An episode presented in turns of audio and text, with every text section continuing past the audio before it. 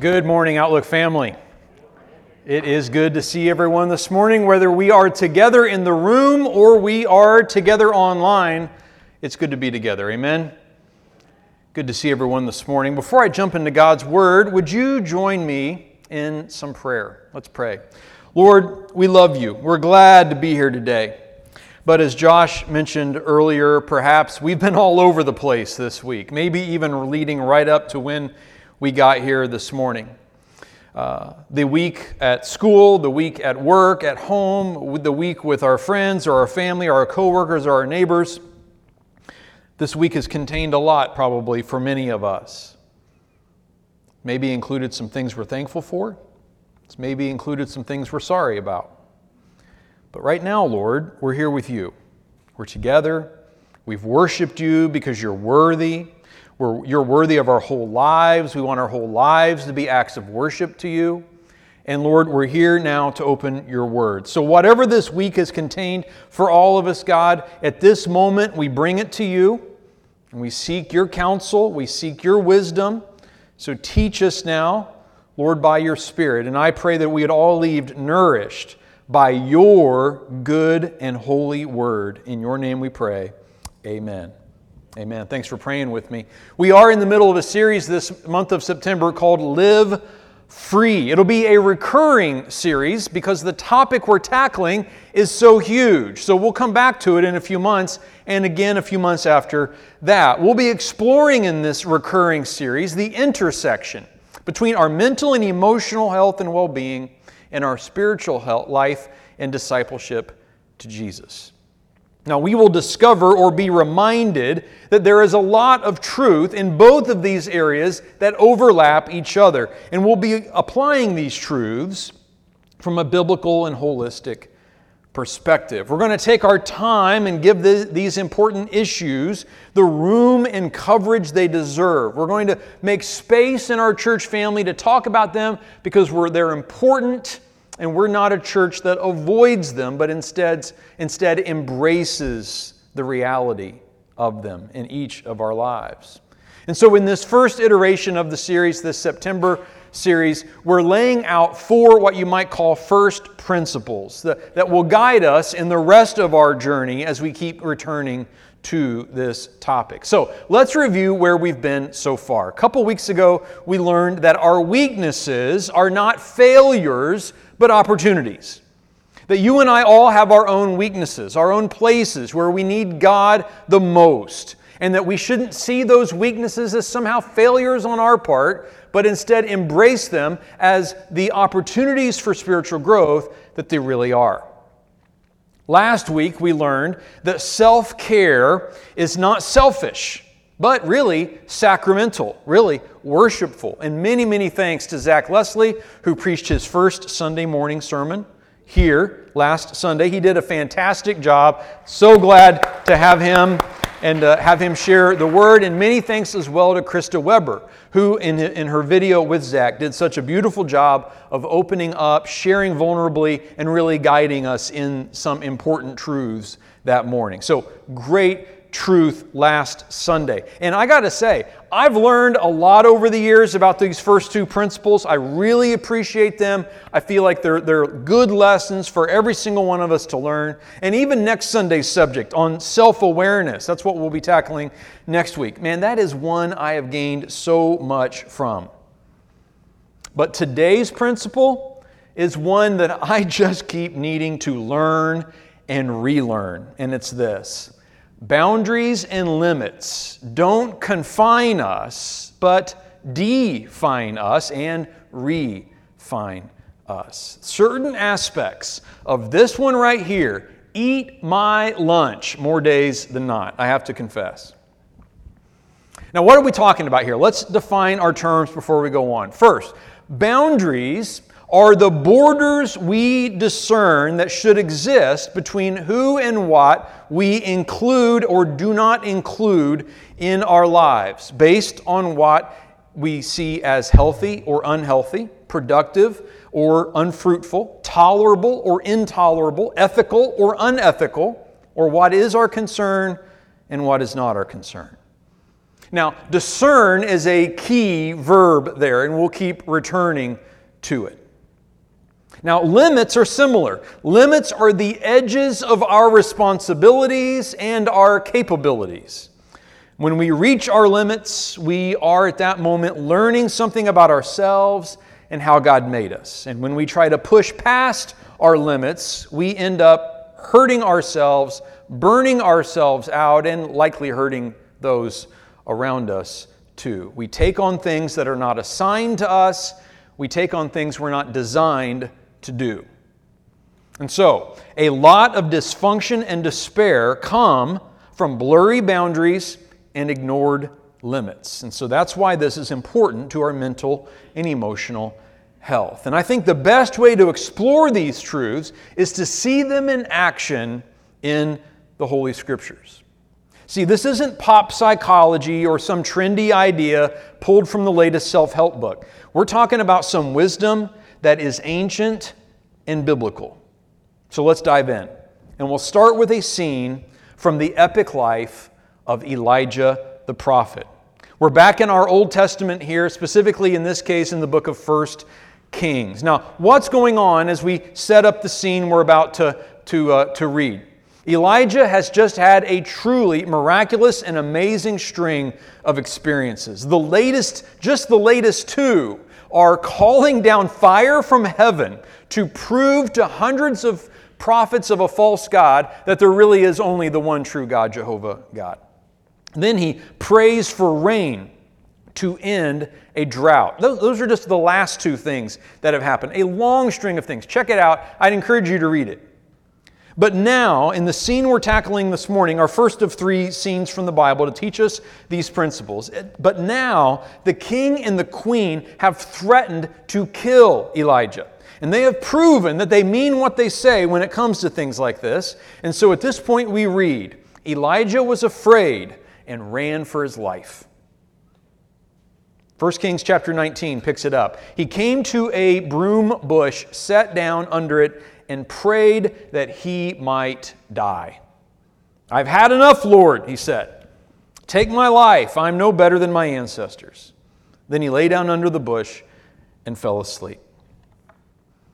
Anyone ever felt like you've been something at a place something similar to where Elijah is? I've had enough.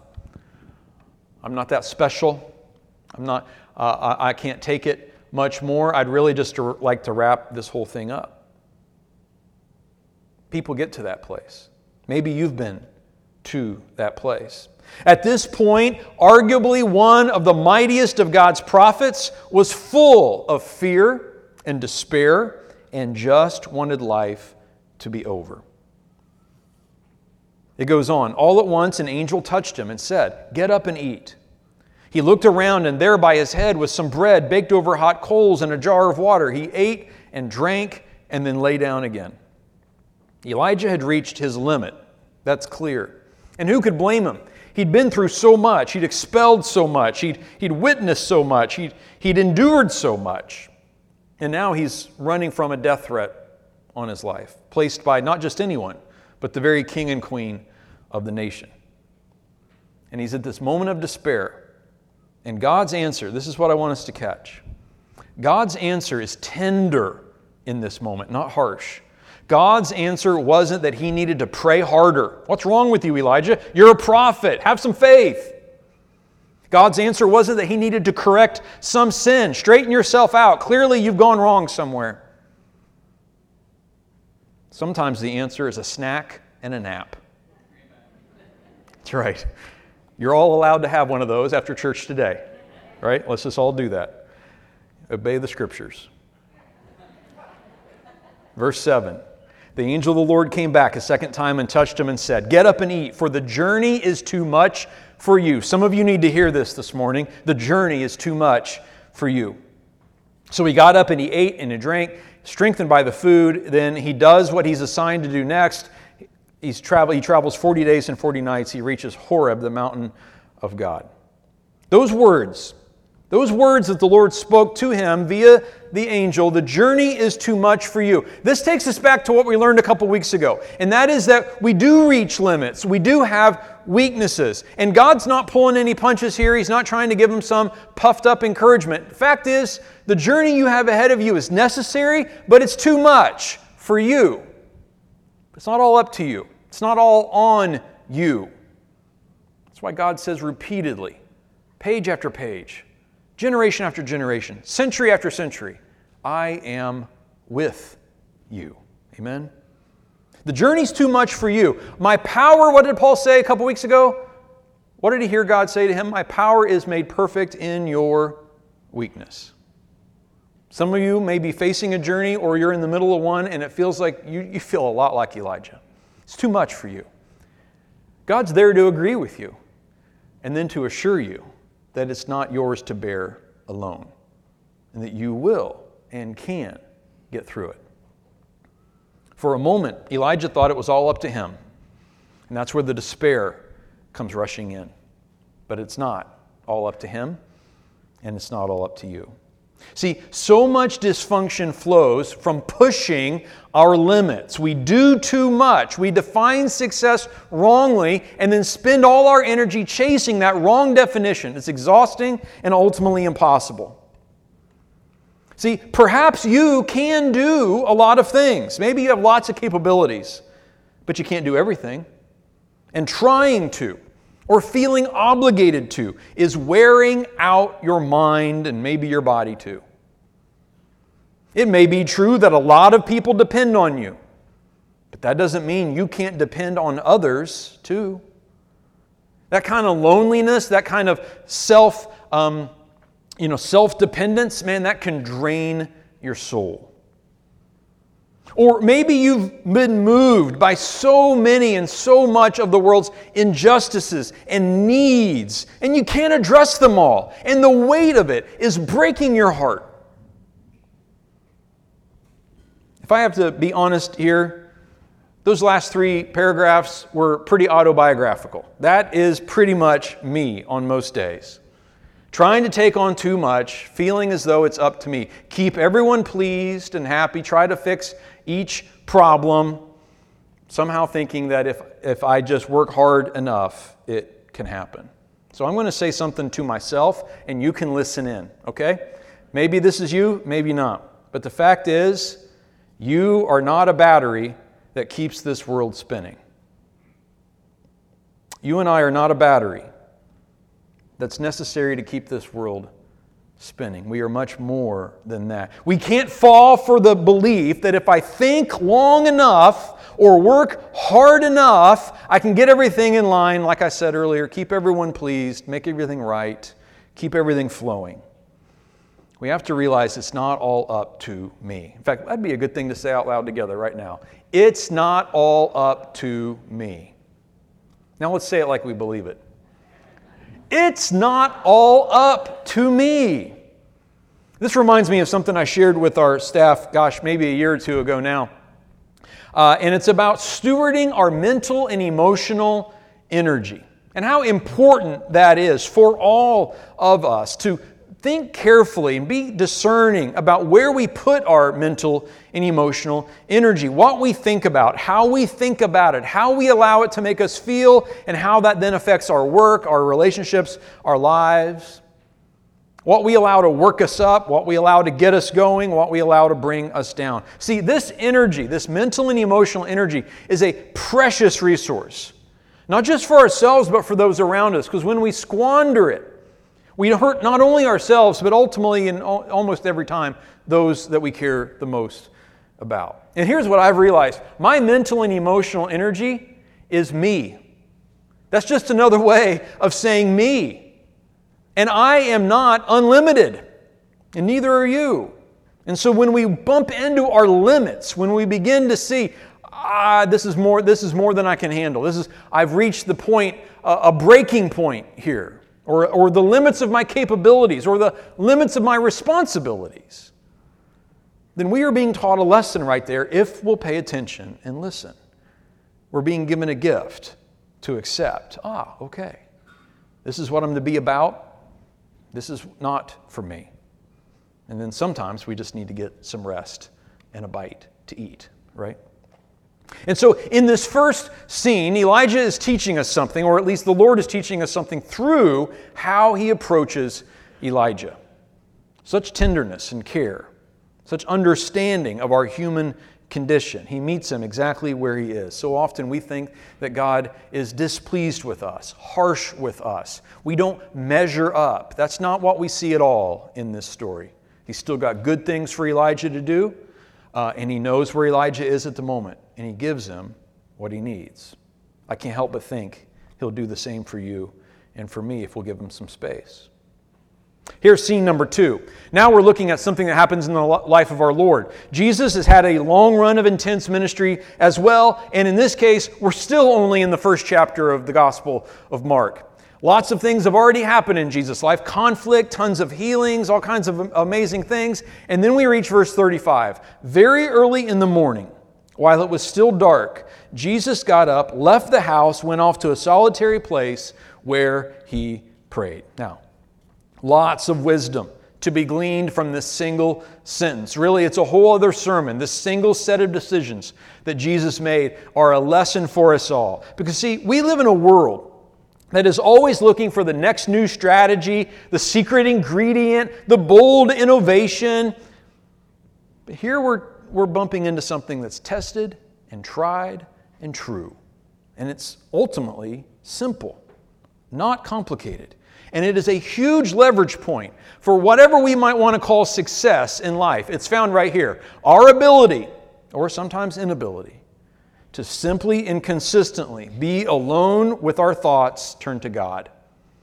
If you and I can find a way to do that on a regular basis, so many other things, not only circumstantially in our behavior and in our choices, but also, yeah, in our mental and emotional health, can really be nourished and aided. Now, it's not a cure all, it's never pro- it, it never promises to be. It is a necessity, though, a foundation, an absolute uh, essential ingredient in the diet of our lives for our hearts, our souls, our minds. So, this is what Jesus is choosing to do. And then in verse 36, we realize it doesn't last very long. Simon and his companions went to look for him. And when they found him, they exclaimed, Everyone is looking for you. Where have you been, Jesus? Those crowds from yesterday, they're back and they're bigger. We got lots of stuff to do. What, what's going on? It took us a while to find you. The demands are now crowding in. Anyone start their day and feel just like that? Right? you, you try to carve out a moment of peace, but the demands just keep crowding in. And that's what's happening in the life of Jesus right now. Something familiar in a sense to all of us. Everyone is looking for you. Everyone needs you. Sounds a lot like everything is up to you. And here is where thoughtful boundaries come into play. Simon and his companions are making a true, or at least relatively true, statement. Everyone is looking for you. There's a lot going on. Big day ahead. Crowds are gathering.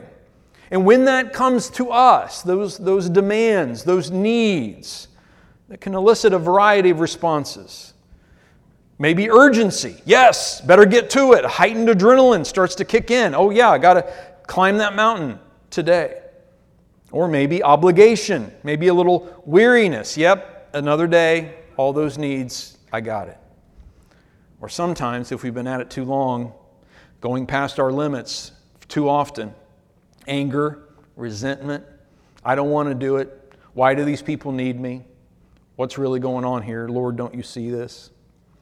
Now, none of that was the response of our Lord, but we can understand how it comes from us. We're about to see how He handles it. And this is the lesson for us in this second point. The needs of others should draw us, not drive us. Our former senior minister, Dan, used to say, A lack of planning on your part does not constitute an emergency on mine. I always got a kick out of that. And what we see in Jesus' response here is, is, is similar. Even Jesus didn't heal everyone that needed healing. And we are about to see even Jesus couldn't be in two places at once. In verse 38, Jesus replied, Let us go somewhere else, to the nearby villages, so I can preach there also. That is why I have come. So he runs counter to the expectations. Jesus is about to disappoint whole bunches of people, and he's doing the right thing. I don't know about you, I hate disappointing people. Gets under my skin, nags at me, feels like I'm doing something wrong when I disappoint someone. But Jesus is disappointing a lot of people right now, and Jesus never makes a mistake. Why? Because he knows his purpose. He says, This is why I've come. And uh, yes, I could stay here and the needs will never end, but there are other people over there, and I've not yet had a chance to preach to them. I've not yet had a chance to meet them, to heal some of them. He is guided by something greater, and without apology, he makes a decision. He draws a boundary. He says, Not here today, over there instead. Now, boundaries are not for you and me just some easy excuse so that we can do just the things we want and not the things we don't, right? I'm just going to draw a boundary around all the stuff that I find irritating. No, that's not what we're talking about, right? Boundaries, as we're talking about them here, must be guided by God and they should help us to do the things that really are ours to do. Things that matter. Boundaries help us figure out the ones, the things that don't matter as well. And that takes discernment. Not always an easy thing to do. In fact, I would say a lot of life is you and I trying to figure out what matters, right? And what doesn't. And that's why boundaries are important, because I'd rather try and fail and try again at something that matters than succeed at something that doesn't. But if I don't figure out some boundaries, I won't know the difference. And I'll spend all my mental and emotional energy, perhaps, or at least a good percentage of it, on something that in the end didn't matter, because I didn't take the time to discern some boundaries. See, we won't get to that point of, of fruitfulness and productivity and health without some focus, some elimination, all guided by discernment. So, two scenes we've looked at so far Elijah reaching his limits, Jesus drawing some boundaries. Now we're going to see both of those in play in our third and final scene. This is about boundaries in our relationships, which is huge, a huge application of the principle. And we're going to see this through a story about Paul and Barnabas. We're now in the book of Acts in our New Testament. Paul and Barnabas are also finishing a tremendous season of ministry. They just went together on an epic missionary journey. And in Acts 15, we read that Paul says to Barnabas, Hey, let's go back, let's visit each city where we previously preached and see how everyone's doing. A lot of new believers in all these different towns. Let's go back and check in and say hi. Barnabas agreed, and he wanted to take along a guy named John Mark.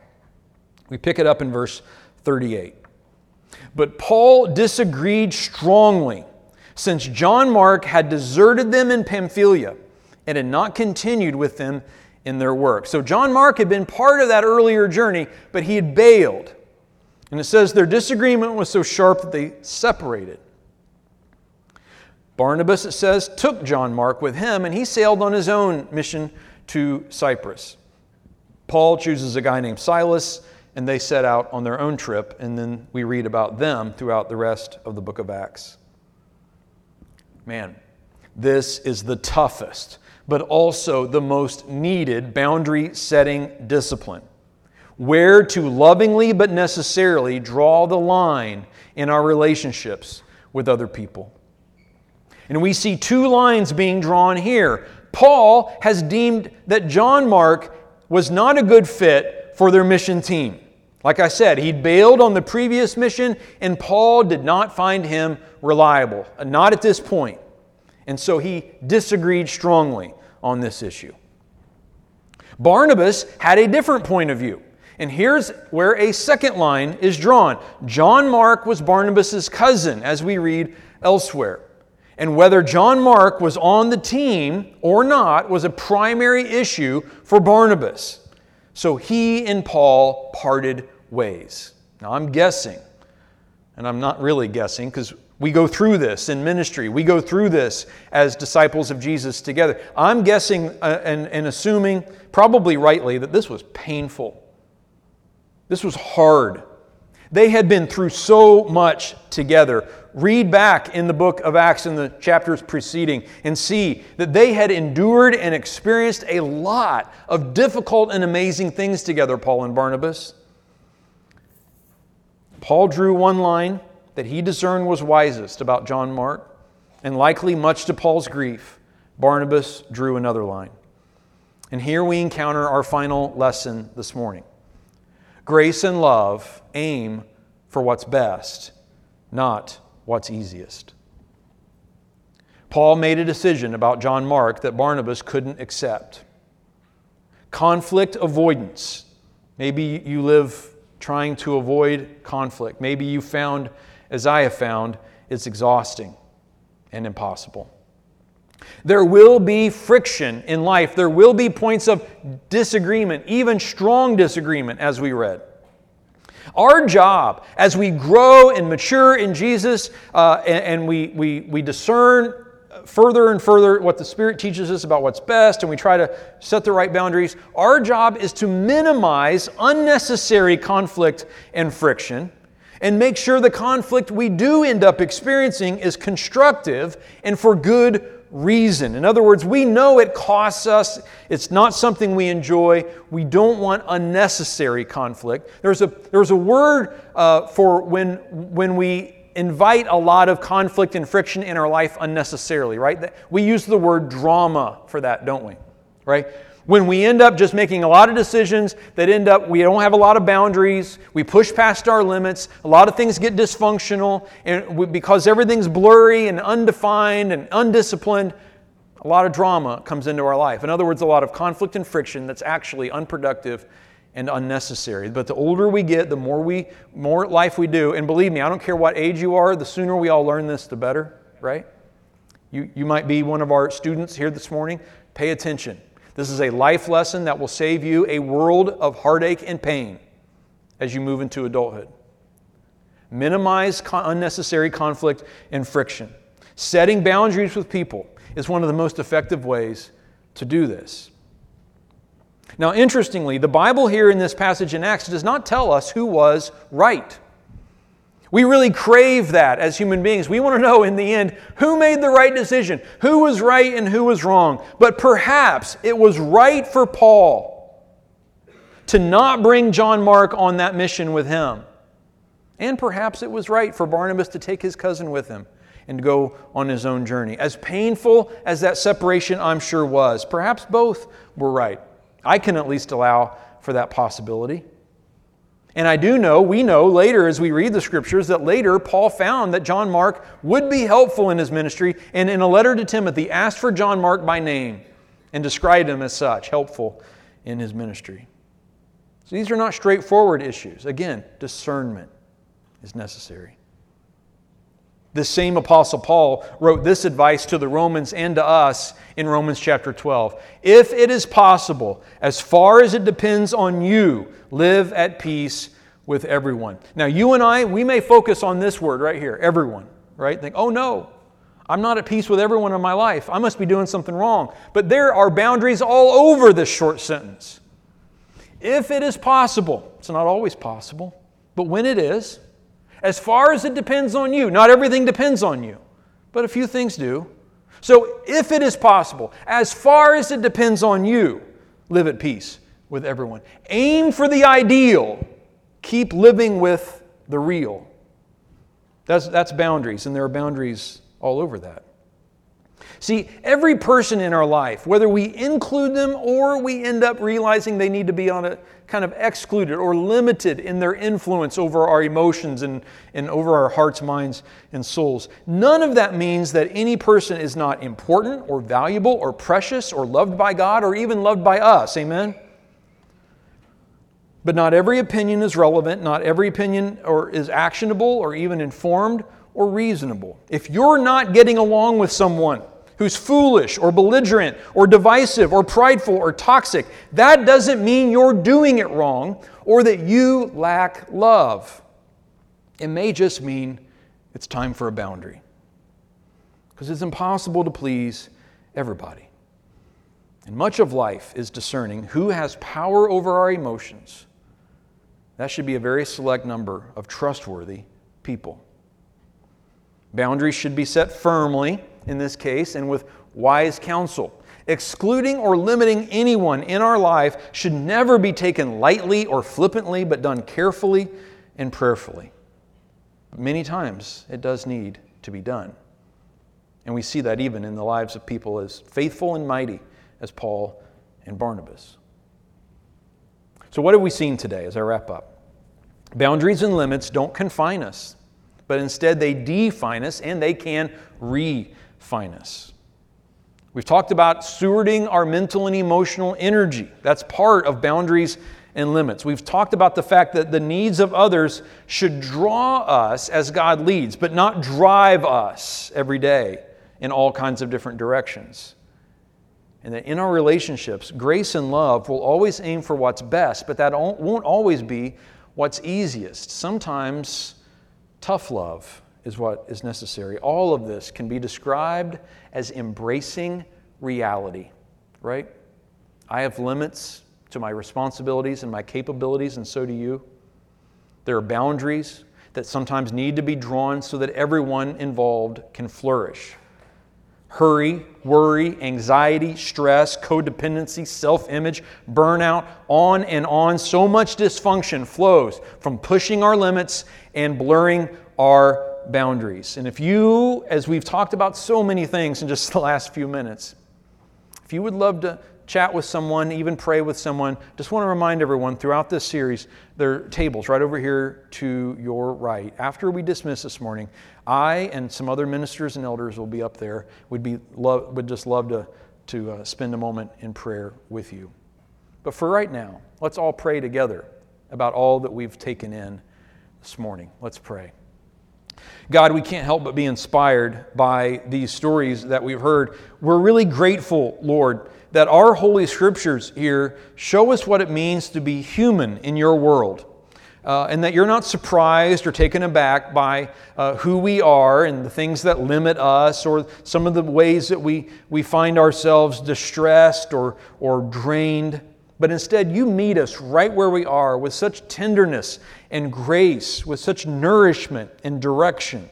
We need that, Lord. We need you.